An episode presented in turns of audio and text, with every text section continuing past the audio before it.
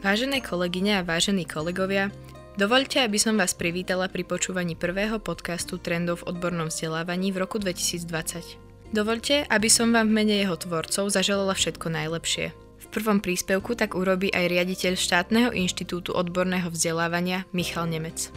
Vážené kolegyne a vážení kolegovia, v prvom rade mi dovolte, aby som vám, ktorými som sa nemal možnosť osobne stretnúť, zaželal všetko dobré do nového roku 2020.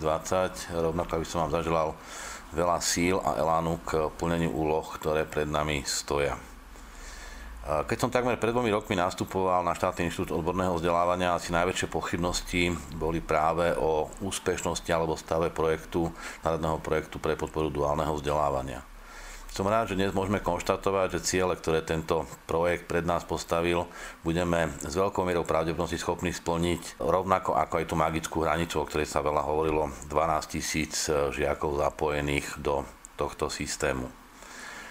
Je pred nami ale možno ťažšia úloha a táto úloha sa bude dotýkať e, najmä toho, aby sme presvedčili nielen odbornú, ale laickú verejnosť, že duálne vzdelávanie musí existovať aj po roku 2020 a neskončí s koncom národného projektu. Naopak práve význam duálneho vzdelávania by sa mal do budúcnosti čo, čím viac rozvíjať a mal by sa stať pevnou súčasťou odbornej prípravy v Slovenskej republike.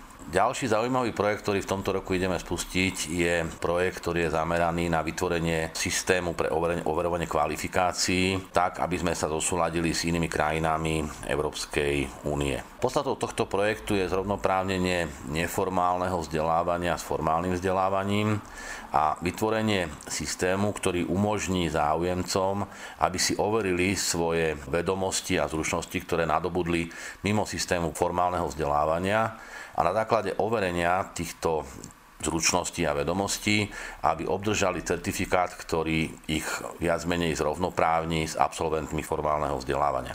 Tento projekt bude pracovať do roku 2023 a mal by v rámci svojej činnosti v pilotnom overení preskúšať necelých 2000 účastníkov.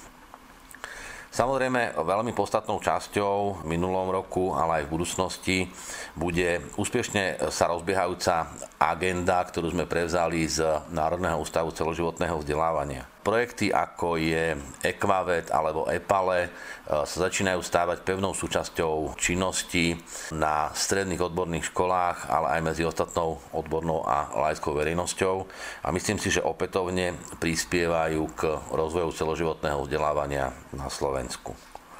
Ťažko v tomto limitovom čase definovať všetko, čo nás čaká a čo by sme sa chceli naďalej venovať. V každom prípade si myslím, že za minulé obdobie tým Šiovu presvedčil všetkých, že vie prekonávať prekážky a som preto presvedčený, že aj v budúcom období budeme úspešne plniť tie úlohy, ktoré pred nás postaví či už ministerstvo školstva alebo každodenná prax.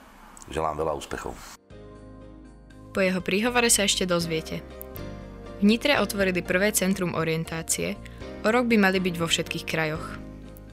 Štátny inštitút odborného vzdelávania začína s projektom Systém overovania kvalifikácií, ktorý umožní získať potrebné doklady aj tým, ktorí vzdelanie nadobudli praxou. Na strednej odbornej škole v Starej Ľubovni zapojili do duálneho vzdelávania Rómov. V roku 2021 bude na Slovensku Grand Prix Chemik, čo je motivačná súťaž pre žiakov chemických odborov. Dobrým príkladom pomaturitného duálneho vzdelávania je spolupráca Strednej priemyselnej školy elektrotechnickej v Košiciach a firmy T-Systems Slovakia. Žiakom, ktorí sa rozhodujú, kam ísť študovať na strednú školu, začne v januári pri výbere slúžiť Centrum orientácie v Nitre. Pomôže im zistiť, na čo sa hodia a upozorní ich aj na perspektívne smery štúdia a požiadavky trhu práce. Budúcom roku by takéto centra pre výber povolania mali fungovať vo všetkých 8 krajoch Slovenska. Viac už Milan Kuzma, ktorý je projektovým manažérom národného projektu Duálne vzdelávanie.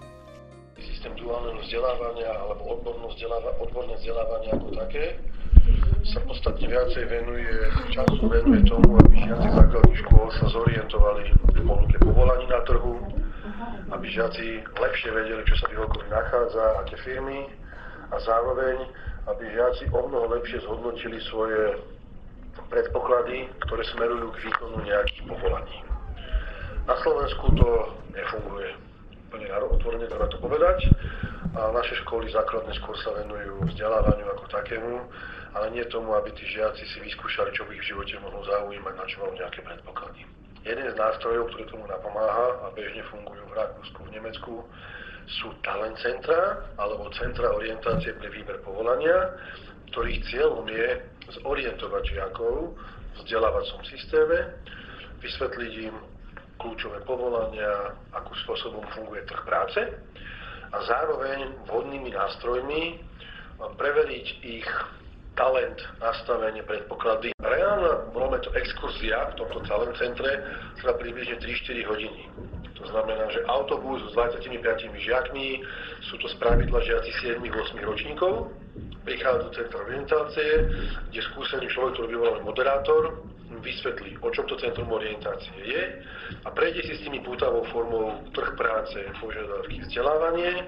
Následne centrum vybavené modernými počítačmi, kde prostredníctvom také overovanie vedomostí alebo smerovania alebo talentu sa tie detská pohrajú určité hry, urobia určité aktivity a na záver je také zhrnutie a teraz chystáme tú metodiku, v priebehu niekoľkých dní dostanú, my to voláme package alebo taký výstupný report, ktorý jednak bude hovoriť o tom, čím si prešli, aby rodičia vedeli, že vôbec sa niekto zaoberá týmto aktivitám a kde vidíme my ich silné stránky, na čo by sa oni mali zamerať ako rozvoj do budúcnosti, respektíve aká by mala byť tá ich prvá voľba povolania a školy, ktorá pripravuje, aby to bolo čo najprirodzenejšie pre ich talent.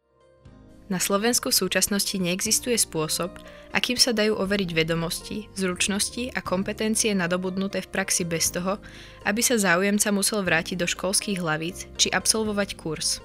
V oblasti overovania kvalifikácií Slovensko zaostáva za krajinami Európskej únie. Preto štátny inštitút odborného vzdelávania s podporou Európskeho sociálneho fondu v roku 2019 uviedol do praxe implementáciu národného projektu Systém overovania kvalifikácií v Slovenskej republike SOK. Je pokrokom oproti existujúcim systémom zameraným výlučne na hodnotenie, teda preskúšanie. Viac o projekte jeho projektová manažérka Andrea Seifertová. Systém overovania kvalifikácií umožní uchádzačom dať si overiť svoje vedomosti a zručnosti, ktoré nenadobudli v rámci formálneho, teda školského vzdelávania, ale ich nadobudli v rámci neformálneho vzdelávania, respektíve informálneho učenia sa, čiže to sú nejaké vedomosti, zručnosti nadobudnuté z praxe počas života, respektíve počas nejakého mm, samoštúdia. Pilotné skúšky na overenie kvalifikácií sa majú spustiť roku 2021. Po ich úspešnom absolvovaní obdržia účastníci osvedčenie o nadobudnutí kvalifikácie, čo bude dokladom rovnocenným s tými, ktoré sú výsledkom formálneho vzdelávania. Čiže snahou projektu je zrovnoprávniť výsledky formálneho a neformálneho vzdelávania. Overená kvalifikácia pomôže ľuďom zdokladovať ich vedomosti, zručnosti, kompetencie, čo im výrazne uľahčí uplatniť sa na trhu práce. Na strednej odbornej škole na Jarmočnej ulici v Starej Ľubovni zapojili do duálneho vzdelávania Rómov a za eurofondy zrekonštruovali školu a vybudovali odborné učebne teoretického a praktického vyučovania. Grand Prix Kimik je motivačná súťaž pre žiakov, ktorí sa po skončení základnej školy venujú na strednej profesionálne chémii. Je to súťaž jednotlivcov, nie družstiev. Slovenského republikového kola sa v posledných rokoch zúčastňuje len približne 20 študentov – Dôvod je prozaický. Tradičné odborné školy s čisto chemickým zameraním, niekdajšie chemické priemyslovky, ktorých bolo na Slovensku najmenej 8, vymreli. Čistokrvná chemická škola je dnes iba v Bratislave.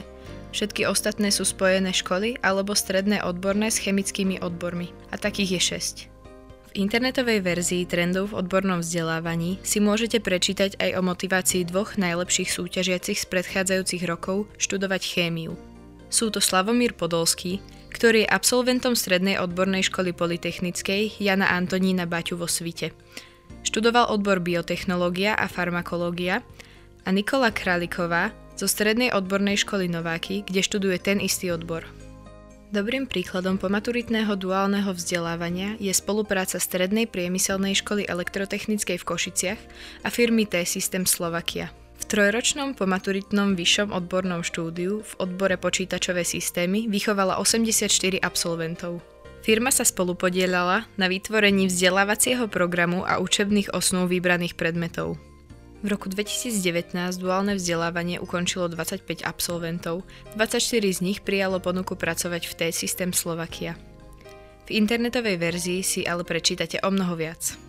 Ako posledný príspevok sme pre vás už tradične pripravili monitor všetkého zaujímavého, čo slovenské médiá napísali na tému odborného vzdelávania.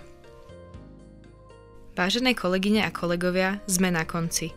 Aj tento podcast sme pripravili na Strednej odbornej škole masmediálnych a informačných štúdií v Bratislavskej Rači, ktorá je tiež zapojená do systému duálneho vzdelávania. Za pozornosť vám ďakujú od mikrofónu Lucia Lovásová a zodpovedná redaktorka Jarmila Horáková. Tešíme sa na vás pri počúvaní trendov v odbornom vzdelávaní aj o mesiac.